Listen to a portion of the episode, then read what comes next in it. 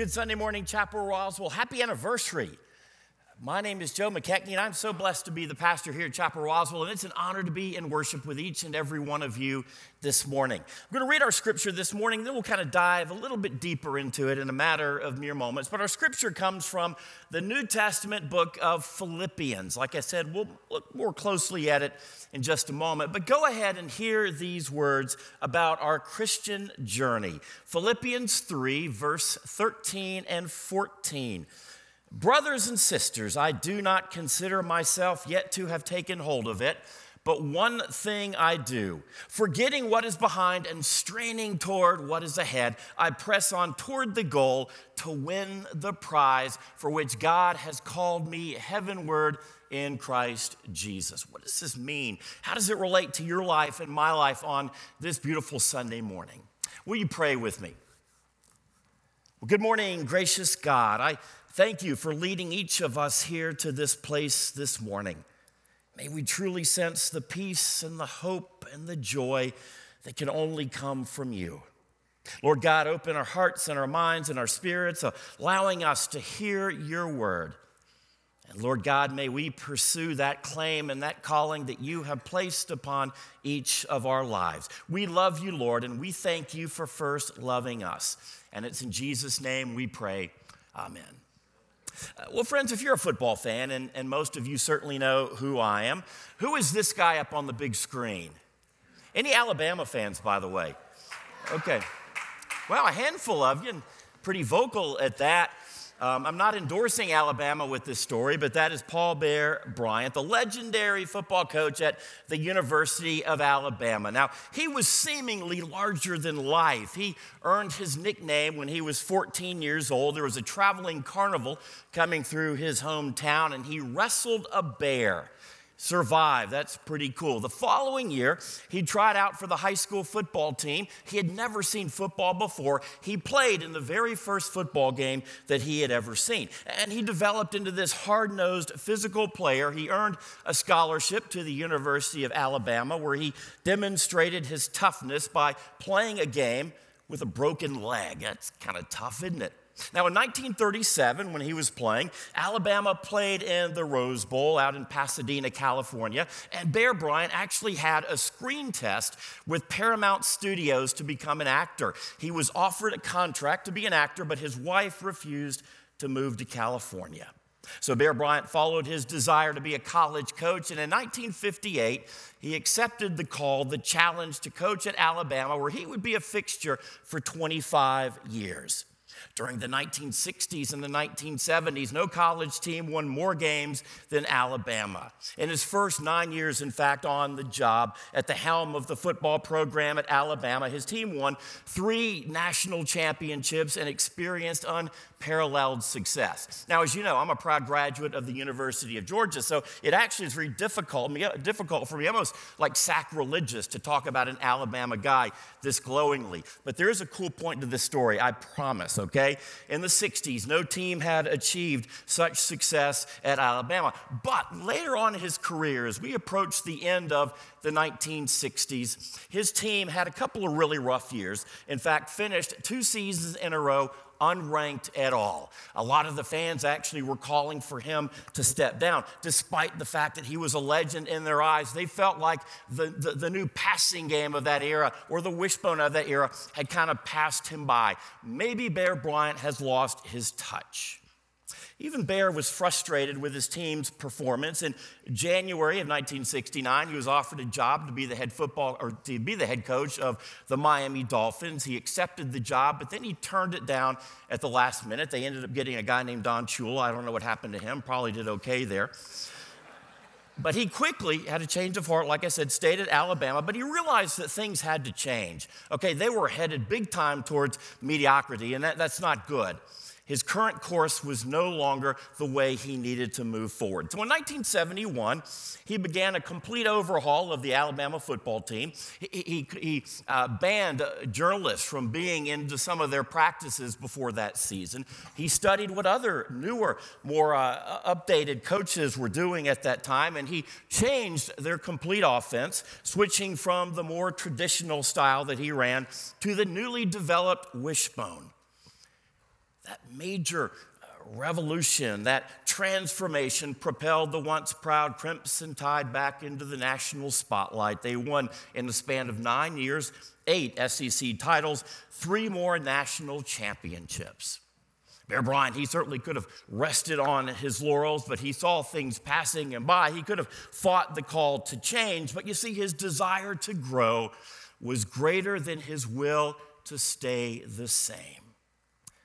Can I say that about my life? Can I say that, friends, about your life this Sunday morning? The desire to grow is greater than the will to stay the same. Uh, friends, this morning, we celebrate the fact that we are together a part of something special, something literally with an eternal impact the, the ministry, the stuff, the things, the relationships, the passion, the power of what we're doing in here literally one day will make heaven more crowded. This morning we celebrate the fourth anniversary of Chapel Roswell. It was the desire to find new ways to, to, to, to reach a changing culture. As we say, we are a modern expression of a historic faith. Four years ago, when Chapel Roswell started, good friend of mine, Eric Lee, was the pastor of Chapel Roswell. He's been a dear friend of mine for a decade. In fact, we're a part of a small group. Before I was here, before he was kind of everybody, all of our guys, we kind of moved around. But um, we would meet every Tuesday morning for breakfast in Canton. There were five of us. And even before Chapel Roswell had its official first service, Eric had invited all of us to come out here to Roswell UMC, to the chapel, to see the renovations that were going on. It was fun to see his passion for this ministry that would take place. Like I said, a few months before the launch, all of us were in here. We were seeing uh, the renovations, maybe some of the changes or the tweaks to this historic chapel. And there just had this passion to reach a community uh, consisting of many people who had no church experience, or maybe they were turned off by something that happened within the church. He was passionate about creating an environment that would be both inviting and passionate, especially to those who aren't involved in the church. And at the time, little did I know as I walked through this beautiful facility that one day I would be blessed to be here. Maybe some of you can say the same thing. That maybe your first time here, little did you know that you would be wooed back by the power of the Holy Spirit, by the grace of God, by the wooing of a loving Creator, you are a part of something incredibly special. That we can look back and we can see the mighty things that God has done through Chapel Roswell. And you know what? We know that the same God who brought us here is still at work, and truly the sky is the limit to what God can accomplish through this congregation, and truthfully, through each and every one of you. So we look back in celebration. We look back to commemorate all the things that are going on, all the while gazing into the future to see the incredible things that are yet to come. The model uh, or the motto of Chapel Roswell is life and faith in the round. We are in the round this morning, literally, but the round also indicates our shared life and our faith. We're called to be a place of connection and a place of faith. Chapel Roswell is a church within a church at Roswell United Methodist Church. This new movement in a historic church is the product of a large established congregation eh, with, with their desire to find new ways to reach future generations. Now, our scripture that we're going to look at this morning it offers God's assurance as we do gaze into the future, as we look forward to what God has in store for us. Now, let me give you a little bit of a backstory to the passage this morning. We're going to the book of Philippians. Paul was writing this letter while he was in prison. He was writing this letter to the Christians in the city of Philippi. Philippi was a, a proud and a wealthy city. It was named after Philip, who was the father of Alexander the Great. Years earlier, Paul had traveled to Philippi. He started the Christian church there. In fact, it was the very first church established on the European continent. Philippi was in what is now modern day Greece. And so, in this passage, Paul is speaking about the Christian life. your life and my life as followers of Christ, as pursuers of God. Here are these words that he wrote Philippians 3 13 and 14. Brothers and sisters, I do not consider myself yet to have taken hold of it. In other words, he's a, he's a work in progress, just as you are, just as I am. But one thing I do, he declares, forgetting what is behind and straining toward what is ahead. He says that I press on toward the goal to win the prize for which God has called me heavenward in Jesus Christ. Uh, you see, Paul is painting the picture of a runner who's running this race. When we're in a race, we don't want to look back, that, that would slow us down. Now, the New Testament, it was originally written in Greek. The Greek word for race is agon. Turn to your neighbor and say agon. Some of you, you're learning Greek this morning. That's awesome. The word is agon, from which we get the word agony. For some of us, running a long race might seem agonizing. But in this case, agony doesn't refer to pain or suffering, it refers to endurance and perseverance. The necessity to push forward, even when it seems so difficult to do that. The necessity to push forward despite the obstacles that we may encounter. And so, Paul is telling us that in the Christian life, it's like a marathon and not a sprint, that God is calling us to focus on the race and not getting bogged down by the past. Yeah, we can look back and we can celebrate. We can look back, back and, and see the presence and the fingerprints of God. But this is a powerful declaration, uh, not to look back, but, but to look forward. Because the truth is, I, I can't speak for you, but I know in my life, at times, I have let my past dictate the future. Maybe we, got, we get uh, maybe bogged down by, by mistakes of the past or, the, the sin of the past or maybe the failures of the past. Or maybe really like Paul, we could easily get distracted by our achievements. Now, Paul is not saying that, that like I said, we, we don't ignore the past, uh, to the contrary, the, the previous section in Philippians before these two verses, Paul actually does look back on his life and he speaks of how God has brought him through those times, putting him on the path for the Christian journey. Our past will feature mistakes uh, from which we'll grow, I hope our past, uh, maybe we can see the ways in which God's fingerprints are all dripping over the ways in which called, God called us into a relationship with Him and the ways in which God is calling us forward. Maybe in some cases, we can look back and we can see the ways in which God has been at work even long before we ever understood it or experienced it. You see, before Paul was a follower of Jesus, he was a, a well educated, Jewish, highly regarded Pharisee. But you see, Christ saved him, and God's power changed him. And so Paul is urging us to keep our eyes on that, that eternal prize while recognizing the power of Christ in our lives right here and right now.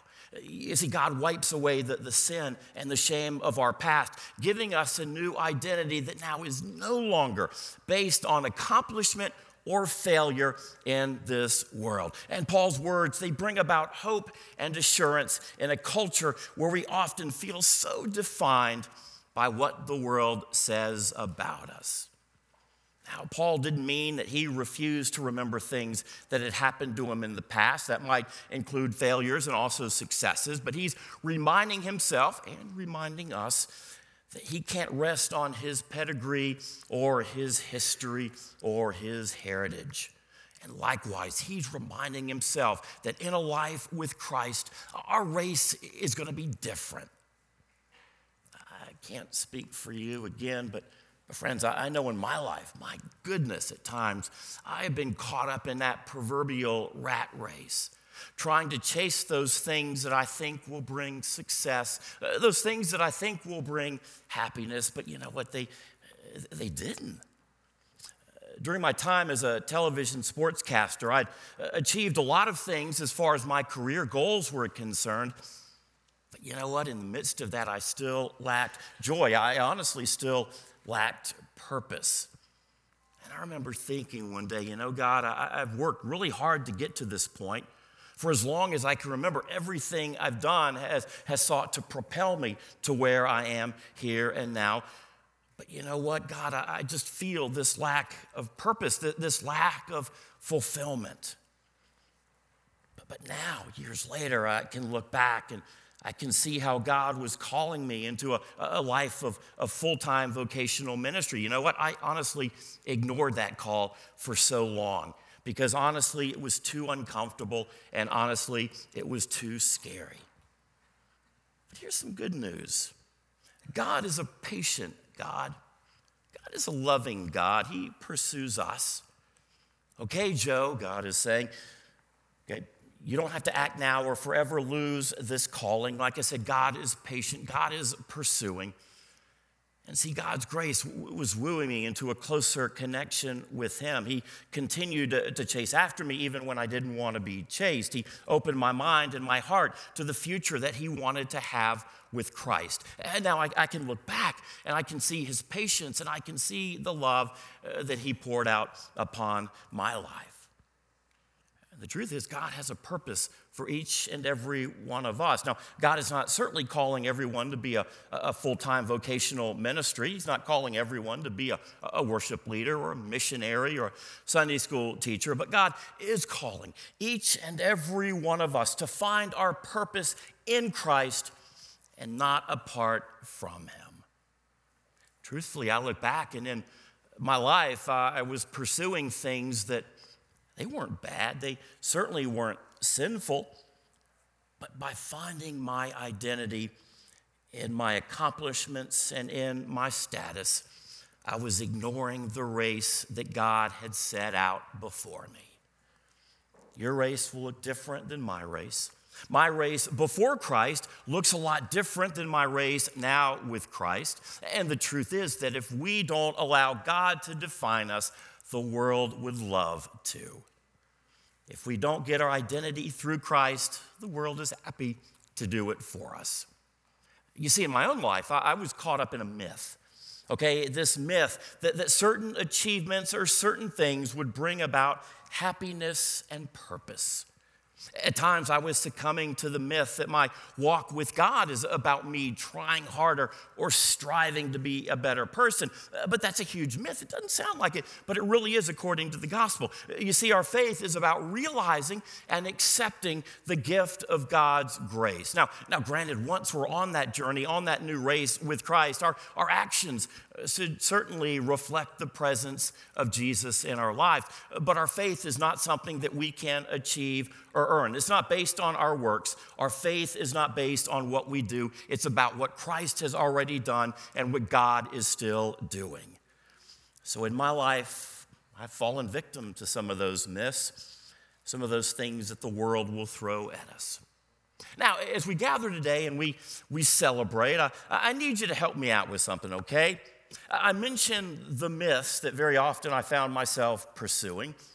And I'm going to give you, I'm going to throw out eight statements. Okay, some are true, some are false.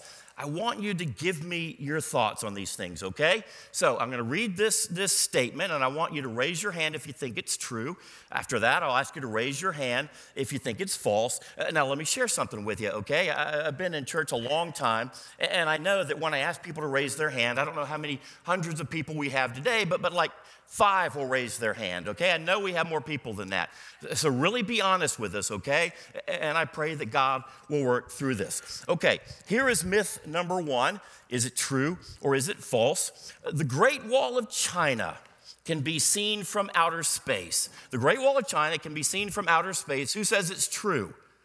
Who says it's false? It is false. Here we go. Question number two Bulls, bulls, those big mighty animals, bulls hate the color red. True? False? Anybody asleep? You I guess don't raise your hand for that. Uh, the answer is false. Bulls are angered by the threat posed by the matador and not by the color itself. Experiments have demonstrated the fact that bulls will really charge at anything that moves fast and erratically, regardless of what color it is. Question number three true or false? Flushed water in a toilet in the southern hemisphere will circle in the opposite direction than it does here. I know you guys have pondered that, haven't you? How many of you say that's true? How many of you say it's false? The answer is false. The, the, Coriolis effect, which is some sort of scientific smart guy kind of stuff, it, it does influence large air masses and things like that, but it has absolutely no effect on the direction of your drain at home. Question number four. Don't let your wife or your husband answer this question for you, okay? We use, as humans, only 10% of our brain. We use only 10% of our brain. True? False? False. Uh, in fact, during the course of a normal day, 100% of your brain is chugging away at one time or another. Maybe not all at the same time, but someday during the course of the day. Question five, and they get better, I promise. Bats, okay, those animals, bats, they are blind. True? False? The answer is false. They can't see color, but they can see better than you can and I can. Bats have eyes, they can see just fine. Now, objects become blurry when they're flying at high speeds. So, bats, they use this sonar sense in addition to their eyes to rectify and improve their clarity of vision. Question number six If you touch a baby bird, its mother will abandon it. If you touch a baby bird, its mother will abandon it. True. False. The answer is false. According to ornithologists, that's an eye doctor, isn't it? Uh, no, it's actually a bird doctor. Birds don't have an evolutionized sense of smell. They can't smell any human scent on their babies, and they don't abandon them if a human touches their little ones. In fact, birds are quite devoted to their children, and they are not easily deterred from taking care of them. Question seven chameleons, those little animals, chameleons, they change colors to blend into their surroundings. Chameleons change colors to blend into their surroundings. True? False? The answer is false. It's common knowledge that chameleons change colors, but the reason is not because they're trying to hide from their enemies. The primary reason they change colors are to regulate their temperature and to communicate with other chameleons. They can't change into a wide array of colors. It's kind of limited on what they can do. Also, chameleons are really fast. Many can run up to 21 miles an hour, and they can avoid most predators pretty easily. Question number eight. This is our final question. Okay, this can be a good one. Sugar in children, sugar in children relates to hyperactivity. Sugar equals hyperactivity. True? Yeah, I think you guys are catching on to a pattern here, aren't you? How many say false? Despite what your mama may have told you, no correlation at all. Studies have shown that there is no substantial evidence that can link sugar to hyperactivity in children. In fact, in 1982, the National Institute of Health announced that there was no correlation at all between sugar and hyperactivity. Other studies since then have proven the same thing, but that myth still persists. And think about it, it's due to the fact that very often, like at a birthday party or, or Halloween or, or something like that, kids eat and they digest a, a lot of sugar and, and they get kind of hyper. But it's not because of the sugar, it's because they're at, a, at their friend's house. They're in an environment where they're getting overstimulated or excited. Now, with that said, sugar obviously uh, can have some, some harmful uh, health effects on you. You want to be careful how much sugar you eat, but the science has shown that there's no correlation between sugar and hyperactivity. Okay, we're done. Okay, I, I threw these out at you because these are popular and common myths. We, we dispelled each and every one of those. But the truth is, very often, you and I, we succumb, we are victims to one of the biggest myths of all that success in the eyes of the world, success in the eyes of the world, will bring about happiness and hope. Trust me, that, that that's a myth. Okay, trust me, I, I've tried to live out that way in my life. But, but you know what, friends? It, it led and it still leads to restlessness. I was living the so called good life as far as society was concerned, but it still felt like something was missing. If I look a certain way, I'll be okay. If I have a certain job or a salary, I'll have a lot of joy. If I live in the right neighborhood, I will finally feel like I have arrived. If I have the right clothes or the right car or the right stuff, then I'm going to be happy. But friends, those are myths. And that's what Paul's talking about in our scripture this morning that we have to move forward with what God has in store for us. Am I pursuing the life that God has in store for me, or am I simply holding on to what I've already got? You see, friends, at, at Chapel Roswell, we understand that in this Christian journey, we need connection and we need community. That's why we place a special emphasis on small groups that, that meet at various times throughout the week. These are, are opportunities to do life with one another, to dig deeper into God's promises, digging deeper into God's word in an emotionally and spiritually safe environment. Over the next few weeks, in fact, we'll talk more about these various small groups. In fact, outside, we have a table that provides more information about these small groups. I, I invite you, maybe even challenge you to, to stop by out there to, to see a list, to see a schedule of some of the groups that are already going on. We've been encouraging you also to invite friends to Chapel Roswell, to invite family or neighbors or friends to worship with us. And, and many of you may have done that this morning. And if you have, okay, we've got a little gift for you.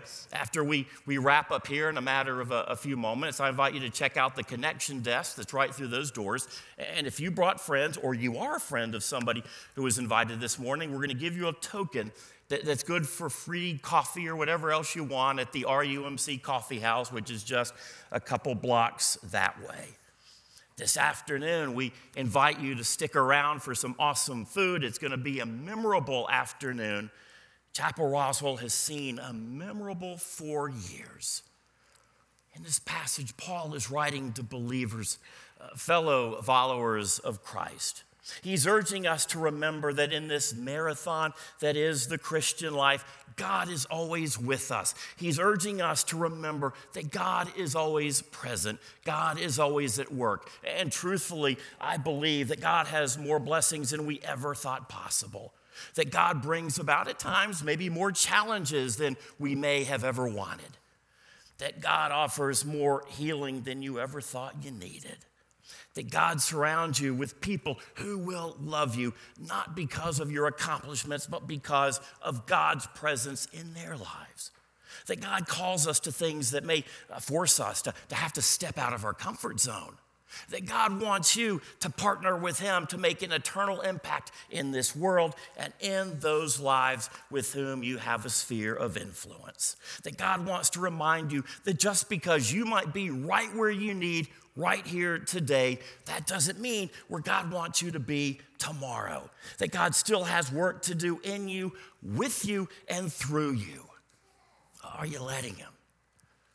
Once you uh, say yes to Jesus, you experience a new beginning, a, a fresh start.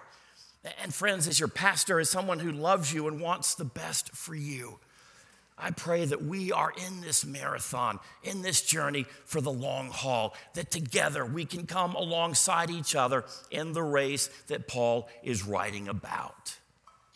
Finally, my dad has a, an antique car. It's a 1928 Model A Ford.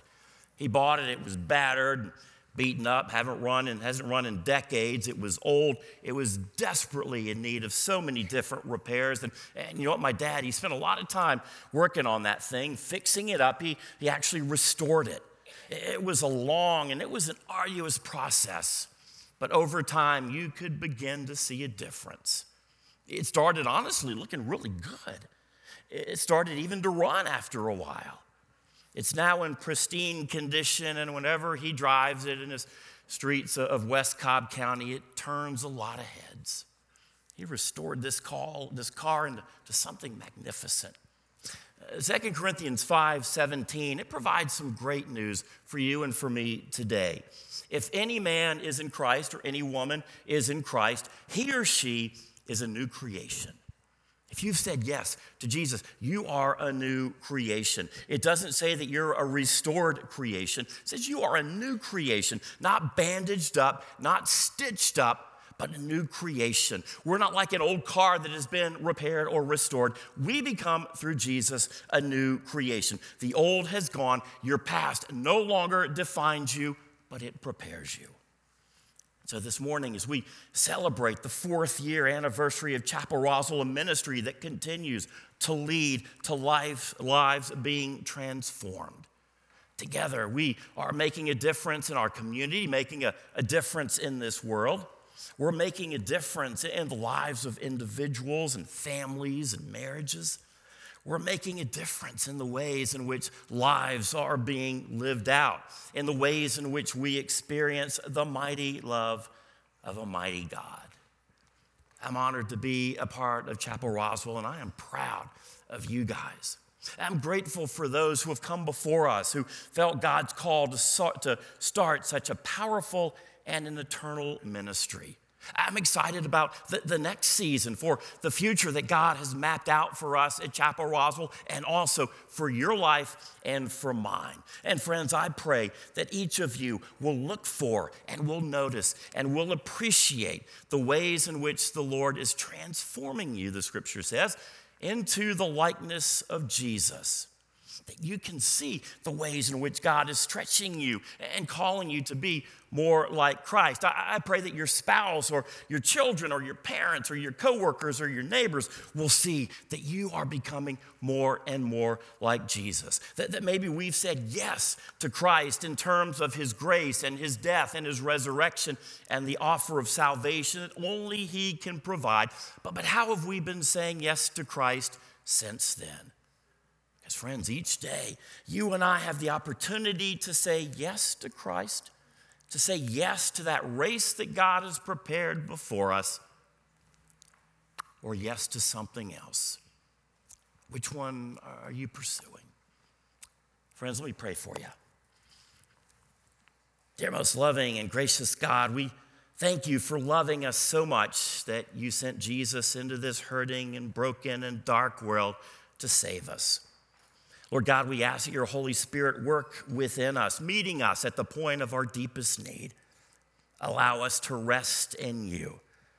And Lord, reveal those areas in our lives in which maybe we haven't yet surrendered to you. Draw us closer to you, God. We thank you for the life changing ministry that we know as Chapel Roswell. Thank you for allowing us to be a part of it. May we see the ways in which lives have been transformed by our time together and use us to make a difference in uh, the life of our community, our world, and the individual lives of those with whom we come into contact. We rejoice, Lord, in the scripture that declares that you are molding us into the likeness, into the image of Jesus, allowing us to see the ways in which you want to change us. Help us to understand that this isn't about us trying harder, it's not about us striving, but rather it's about us surrendering to you and accepting the free grace that can only come from and through Christ. And Heavenly Father, as we come to the end of our time together this morning, we, we thank you for anything that may have been accomplished here today. May the matters discussed serve as a catalyst to move us forward, to cause us to advance and see growth in all areas of our lives. Strengthen each of us for this journey, for the race that Scripture describes. And Lord God, may we leave here recognizing that you are the God of all wisdom, that you are the God who is willing to lead us and to guide us. And we pray all of the, these things, Lord, in your name. Amen.